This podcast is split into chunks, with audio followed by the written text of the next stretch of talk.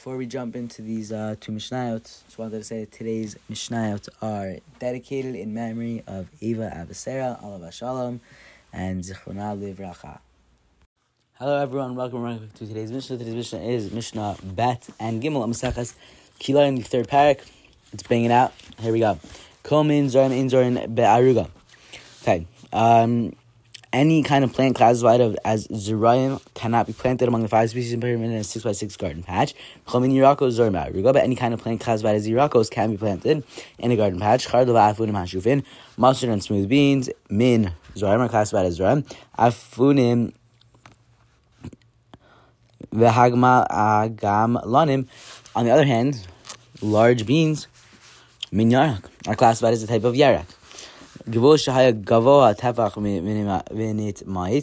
border that was originally one tefach high, but later went down and was reduced to less than a tefach kosher. It's still kosher. Kosher because it was kosher at the start. It was valid at the start.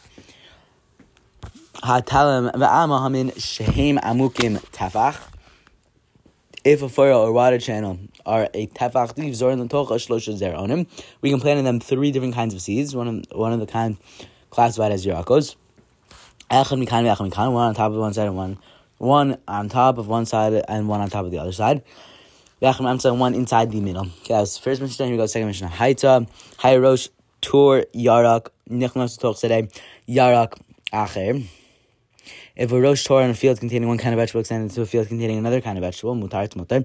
And the generic is so said because the rosh Torah looks like the end of his first field. Haita today zero zero yarak. Avis field is planted with one kind of vegetable. Kumvakish lita b'tocha sura shal yarak acher and he wishes to plant in the field a row of another kind of vegetable. He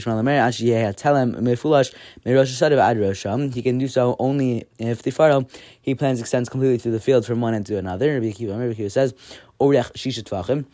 If it is enough if the furrow has a length of six tefachim, v'rochav malawa, and the width is of, of a full furrow. Rabbi Akiva says, what does he say? Let's find out.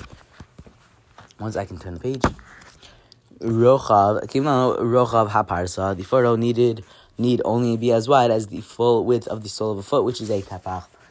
Alright, shkoyach everyone, cannot wait to learn again with you tomorrow. Hope you've been awesome for today. And, uh, oh, I need to call someone. Shkoyach. Shalom chavirim. You just listened to an episode of the Mishnah with Charlie Breda.